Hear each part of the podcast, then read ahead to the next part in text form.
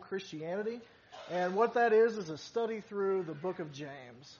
So if you've got your Bibles, we're going to be in James chapter 1, verses 19 through 27. So you can go ahead and turn there and be ready for it. And what we're going to talk about today is how to determine true versus false religion. So I want to start off by doing a little quiz. Anybody good at quizzes? So you didn't know there was going to be a pop quiz here today, did you? This is going to be one of the true false quizzes, so you're going to have to determine whether or not these statements that I'm about to share are true or false. Okay? Statement number one is that on a standard dice, the opposite sides will always add up to seven. True or false? What do you think? Anybody got some dice with them? I just didn't know what you expected to happen at church this morning. I actually do have a dice with me, and uh, it, it is true. Five on one side and two on the other, four and three on the other. The standard dice, the sides opposite, will always equal seven. Somebody got some dice over there I need to know about? so, how'd you do on that one? True? That one wasn't so bad, maybe. If you could picture what a dice looked like. Statement number two. A lock of Elvis Presley's hair sold at an internet auction for over $115,000. Anybody got a lock of Elvis's? No. Okay. Probably not. I certainly don't. A lock of Elvis's hair sold at auction for over $115,000. What do you think? True? It is. It, it was an internet auction by Mastronet Incorporated. It actually sold for $115,120 online back in 2002. How they verified, I don't know that that was. That somehow they knew that that was Elvis's hair. So they did pretty good on that one. All right, statement number three. Apple pie was the first food that was eaten in space by an American astronaut. Apple pie was the first food eaten in space by an American astronaut. What do you think? False? You guys are good this morning. It actually was apple sauce by John Glenn back in 1962. I thought that would be tricky because it's an American apple pie. That was pretty good. This one's not too hard. Maybe. Yoda from Star Wars was actually modeled after a picture of Albert Einstein. What do you think? Yoda from Star Wars was actually modeled after a picture of Albert Einstein. True, false? That one's actually true as well. Special effects artist Stuart Freeborn found inspiration from a poster he had on his office wall. Last one. Now this one might be this one might be tricky. There is actually cell phone reception on the summit of Mount Everest. There is cell phone reception on the summit of Mount Everest. not Wi Fi, cell phone service. True? False? It's actually true. Uh, there is 4G LTE service on the summit of Mount Everest thanks to China Mobile. You guys did pretty good on those quizzes. So let me ask you, how do you determine whether a statement's true or false? Maybe it was the way I presented it. Maybe I kind of gave a little tell about stuff that was true or stuff that was false. Maybe it was stuff that you already knew. Maybe you knew that John Glenn was the first astronaut to eat in, uh, American astronaut to eat in space and he had applesauce. Maybe you knew all these things. Well, it's good that we can discern and determine what is true when it comes to, you know, trivial facts like that. But it's even more important that we look at our faith, our religion, and determine whether or not it is the true religion that we're following. So, what do we mean by religion? Well, in, a very general sense, somebody would define religion as a belief or worship of the supernatural. So, what you believe about and what you worship about the supernatural. That's a very broad, kind of general term. Some people would look at religion as an organized system of rules, behaviors, and beliefs. And maybe that's what a lot of people think of. This is a set system that you have to follow and you have to adhere to, and that's the religion. And that's why a lot of us will say that actually Christianity is not a religion, it's a relationship with Jesus Christ. It's not about all the rules and fitting into this box. So, what I think is probably a better definition, though it's really hard to define religion, there's a lot of debate over it, but I think just a simple definition of religion is this how we relate to God, ourselves, and the world through Jesus Christ. How we relate, relate to God, ourselves, and the world through Jesus. So that's what we're going to look at today. What is true and what is false religion according to James? Let's pray. Heavenly Father, we do thank you for today, and we thank you that your word speaks to us, and we thank you for the practical nature of James. That it's something we can apply to our everyday life. It takes these great concepts and makes it real to us. So, God, we thank you, and we pray that our hearts and our minds will be open. We praise you for all these things. In Jesus' name, amen. How do you determine if something is real or something is fake? How do you determine authenticity when it comes to our faith? You ever watch any of those shows like the pawn shop shows, like Pawn Stars or anything like that?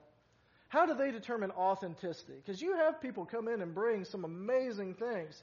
I saw one, it was a Civil War sword that they had, and they thought, you know, it's worth all these millions of dollars. It was, you know, Robert E. Lee's sword and all this. And the person who owned it sure made some pretty big claims about it. And they brought it in, and of course, if the pawn shop owner believed everything that every owner said, they'd run out of business because every owner thinks that what they have is true and authentic. No, they put it to some tests. The pawn shop owners, they bring in experts who know what it is. They can identify by dating, by some of the markings on it. So they, they, they put these things to the test to determine whether or not it's authentic. And that's what James is calling us to do with our faith. In fact, James is going to give us four tests that we can put our faith to to determine whether or not it's genuine. It's kind of like this stool. This stool here has four legs to it. And each of these four legs serve a purpose. You put it down, I can now have a seat while I'm talking to you all here this morning. It will support me because all four legs are there and they're working together. But if you take out any one of those legs, this thing's going to come toppling over. Right now, it's useful. But you take out one of those, and all of a sudden, it becomes a hazard. So, this stool needs all four legs, just like our faith needs to pass these four tests. So, the four tests we're going to look at begin in James chapter 1, verse 19. It says, My dear brothers and sisters, take note of this. Everyone should be quick to listen, slow to speak, and slow to become angry. So he tells us what that very first test is. Whether or not our faith is genuine is determined by how we listen. Listening is the first test that it has to face. There's an ancient philosopher, Epictetus, that said, We have two ears and one mouth so that we can listen twice as much as we speak. And I know that I wish that were true for me. And I know that if that were true for some of you all, you must be awfully good listeners. Because there have been many times, and you guys know who you are, that I have shut down these doors, these lights, this building, an hour, an hour and a half, two hours after the services are done because we've gotten caught up in conversations. There's a good handful of y'all that I've done that with. Now, my family would look at me and say, well, you know what the common factor is there, right? It's you. You're the one that won't stop talking, and I'm guilty as charged on that. I, that is me. In fact, I love this meme. This, this reminds me probably how my kids feel every single Sunday and Wednesday. You've seen this meme here? It says, when church is over and you're trying to leave, but your mom keeps talking. That's the face you make. That is my kids every single Sunday when I'm caught up talking after church. So guilty as charged. I, I wish I listened twice as much as, as I talked. You know, and we just spent six weeks talking about what it means to listen to God. Learning to listen. How important that is that we stop, that we quiet ourselves, that we listen to God's word, that we pray and we hear from Him. Because listening is one of those things we have to develop. It doesn't come naturally to us. It takes focus. It takes energy. It takes time and it takes patience to listen. It is a slow process because you have to focus on the person, you have to know the context and the purpose behind what they're saying and try to process that. And so, what that means is the quicker we are to turn off our ears and to speak, the more misunderstandings occur. The more we are quick to become angry. And James says that is not what we should do. We should be quick to listen and slow to speak. Sometimes we refer to it as getting defensive. You know, we hear something and it offends us immediately and we get defensive, we shut down and we just wait for our chance to, to fight back, to argue. Let me ask you, what relationship, what conversations have ever turned out well where someone closed their ears and their mind and just waited to respond? Just wanted to fight back and got defensive? Well, pretty much zero. No conversation goes well when somebody shuts down and they're just waiting to respond in a defensive manner. Proverbs tells it like this. Proverbs 15:18 says, "A hot-tempered person stirs up conflict, but the one who is patient will calm a quarrel." Do you see the difference? Proverbs tells us that if you're quick on your temper, then you stir up conflict. But if you're patient, you can calm down a quarrel, a fight, a, a, a difficult situation. James just agrees with this. He says that because, verse 20, the human anger does not produce the righteousness that God desires. Therefore, get rid of all moral filth and evil that is so prevalent, and humbly accept the word that is planted in you, which can save you. Our anger does not produce the kind of life, the kind of people, the kind of response that God desires in us. So we should be slow to become angry. Now, getting angry isn't a sin. Getting angry is an emotional reaction to a circumstance. Jesus got angry. We've talked about that before. But our anger can be a gateway to sin. So, what is it that is guiding us? What is it that we're listening to? Because what we listen to matters. Do we listen to our own voices? Do we listen to the voices of society, the voices that are turning us away from God? To the sin that's in our hearts? Do we listen to our own anger? Our human nature is inclined to sin. Our own judgment isn't always right. And even our consciences can lead us astray if they're not being transformed by the Word of God. James says that you should listen to the Word that has been planted in you. Jesus told the parable of the sower. Said the sower scattered seed. Some of it fell on the path. Some of it fell among the rocks. Some of it fell in the thorns. And what did Jesus say? Some of it fell on the good soil. And when they asked him to explain what that meant, he said, The seed is the Word of God. Some of it wasn't received at all. Some of it didn't have any root. Some of it did plant itself, but because of all the cares of this world, it was choked out. But some of it fell in the good soil, and it grew and it produced fruit. James says, Listen to the Word that has been planted within you.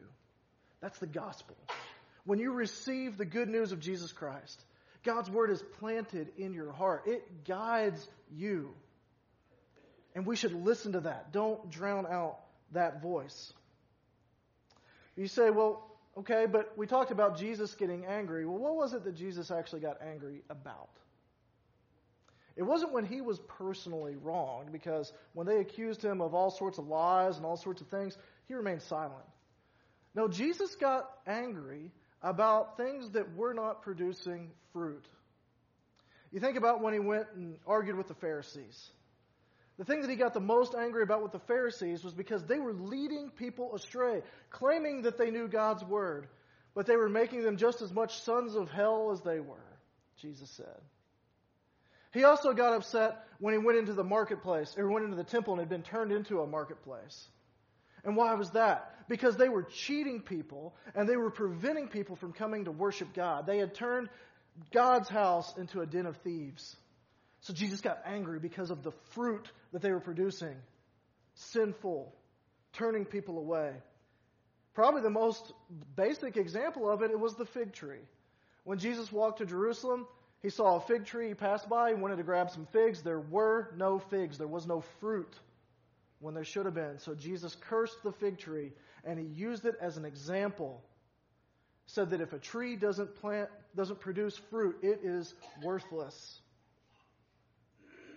Matthew chapter 7, verse 19 through 21, Jesus says, Every tree that does not bear good fruit is cut down and thrown into the fire. Thus, by their fruit, you will recognize them. Not everyone who says to me, Lord, Lord, will enter the kingdom of heaven but only the one who does the will of my Father who is in heaven. Jesus says that simply saying that you believe something, simply hearing but not doing, not producing fruit, that is meaningless. You might say those things, you might act a certain way, but if there is not fruit that is in accordance to righteousness in your life, then you are not following true religion, true faith.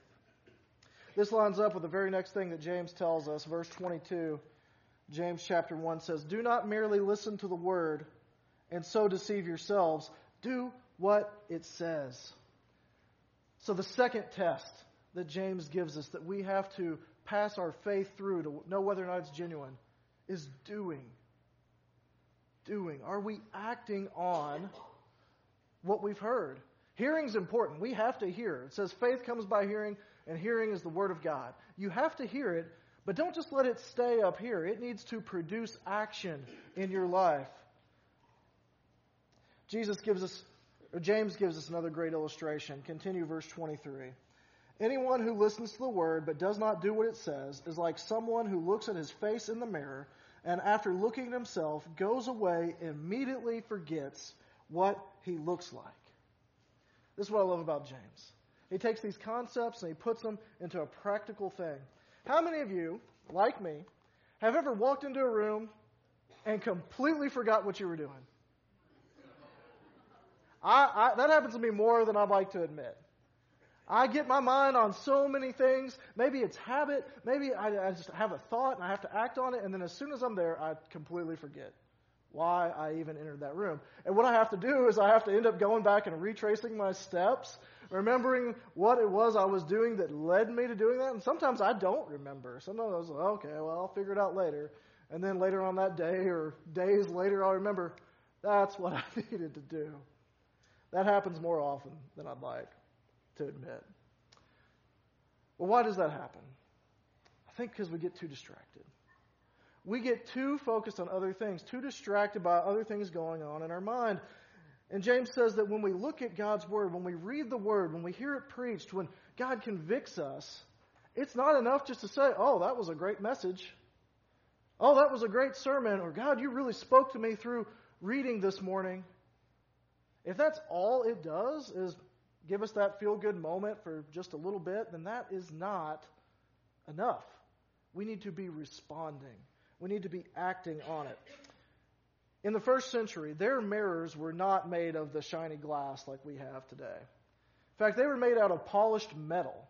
And so it wasn't easy to always see a perfect reflection of yourself in those mirrors of that day. You really had to focus. If you just did a quick glance in the mirror, you don't know what you might see in those polished metal mirrors. So you had to look intently. You had to focus, and the purpose of a mirror is to reveal what you look like. God's Word has that purpose too. When we look into God's Word, it reveals our hearts. It reveals God's heart for us. It reveals to us how we can change, how we can be more like Christ. And James says we need to be looking intently into the Word of God. Verse 25. But whoever looks intently into the perfect law that gives freedom and continues in it, not forgetting what they have heard, but doing it, they will be blessed in what they do. God's Word reveals everything about ourselves. We can study it and we can be transformed by it. But that knowledge needs to move from up here and it needs to move to down here in our hearts. It needs to make a change. And so when we read the Word and we're convicted, when we hear a message or a song or somehow God speaks to us through a circumstance and we're convicted, we need to act on it. Immediate action is required. So many times we talk ourselves out of following God. We get that prompting and we tell ourselves, well, but that's, that's awkward or that's uncomfortable or the timing's not right. I need things to be perfect before I can respond the way that God wants me to. And God's not saying, wait for the time to be perfect. He's saying, I want you to respond now. I want you to put your faith in me now. I want you to turn this over to me now. I want you to go and do this, walk by faith now. Immediate action is required. And there's a promise here that we miss out on when we don't follow Christ immediately. The promise that we just read from James is that the perfect law that gives freedom It sets us free. You ever been bound by indecision? That is one of my weaknesses. I will tell you right now. It's that paralysis by analysis. And it's horrible when you're trying to make a decision, especially something that is impactful on your whole life.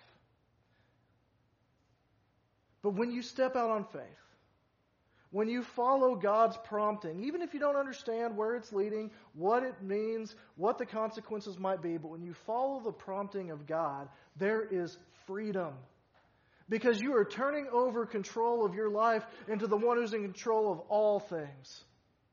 There is freedom, there is release, and there is peace when you walk by faith. And this is something we sorely miss out on because we have excuses to talk ourselves out of following God.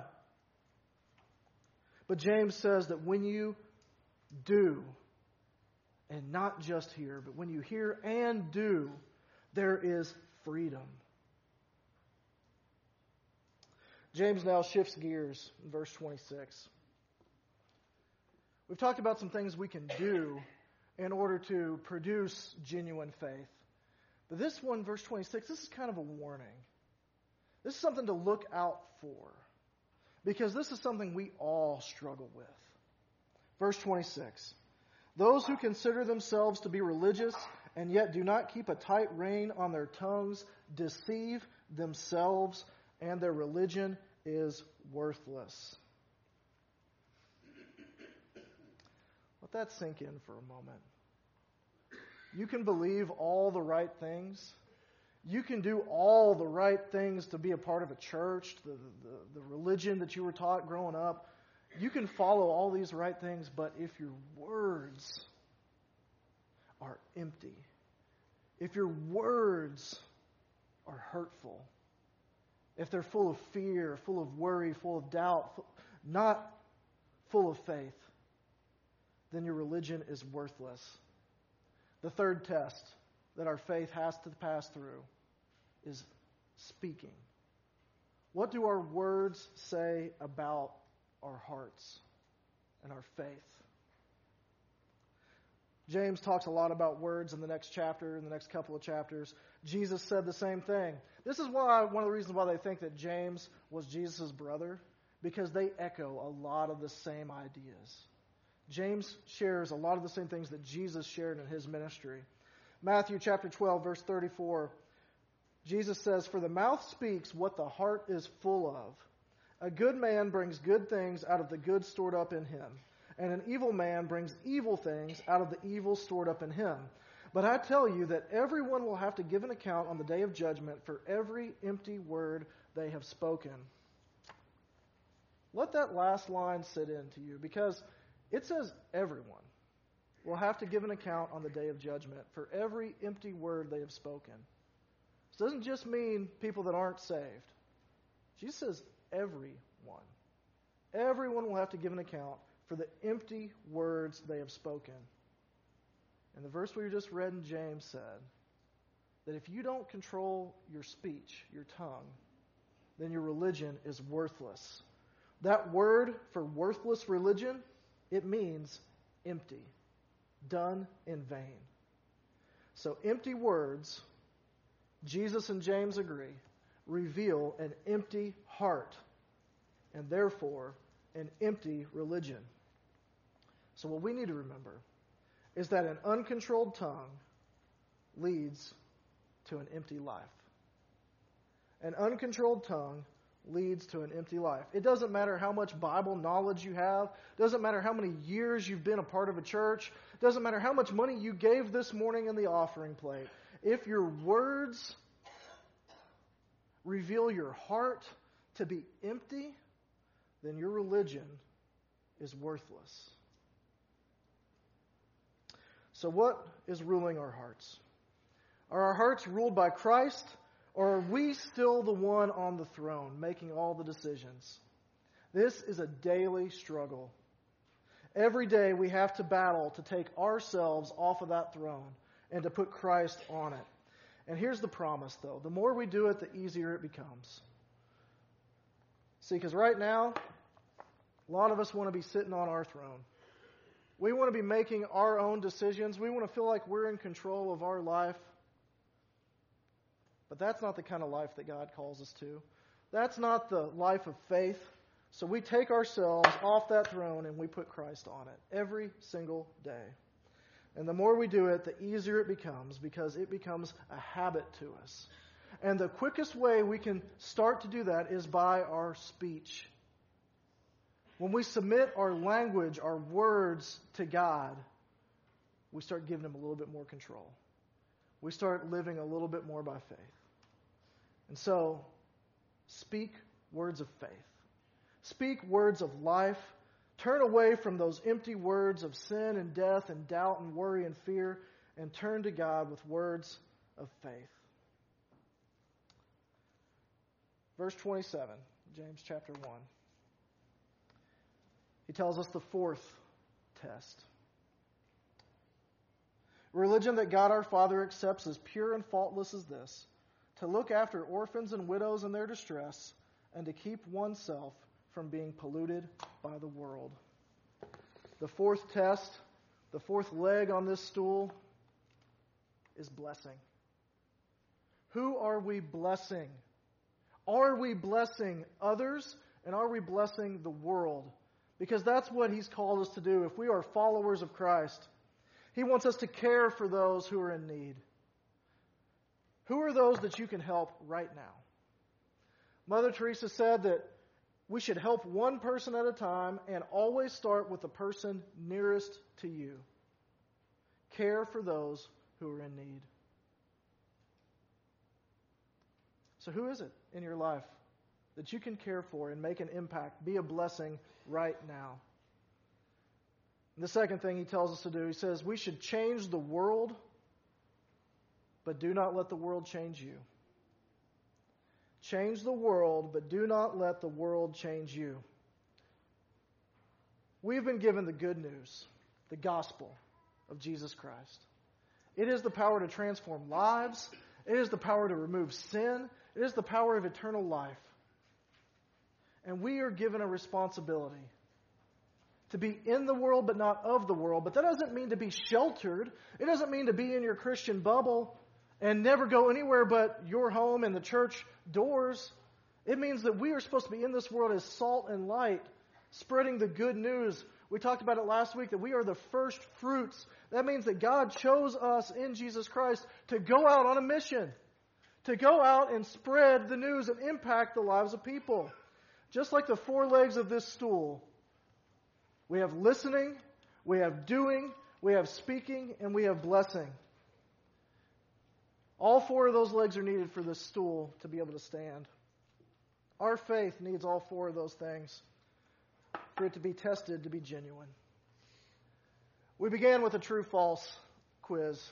Let's end with one. True or false? God loves you. True. Your sins have separated you from Him. Jesus Christ died on the cross for your sins so that you could have eternal life. God has called you for a purpose. And God can change this world. Amen. Let's let our faith be genuine. Let's practice true religion. Let's be authentic in the way we live our lives and we put what we say we believe into practice. Because that situation that you're dealing with right now, that person that you're dealing with right now, God can handle it. God can change it. God can bring life to it by the power of His Word and His Spirit. And we have a mission. And that's to bring that goodness into the world. Change the world. Don't let the world change you. Let's pray.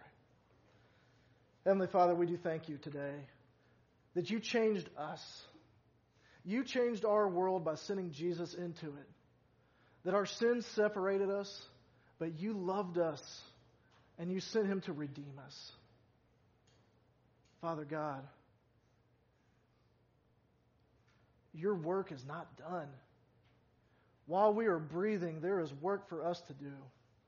So, God, I pray that we would be inspired by the words of James and by the call and the mission of the gospel to reach out to those in need, to be a light in the darkness, to share the good news that everyone so desperately needs. And that you would change hearts, that you would change lives, that you would change families, that you would change workplaces, that you would change schools, that you would change our world by the power of Jesus Christ, in whom we trust and in whom we pray. In Jesus' name, amen. We're going to offer a time.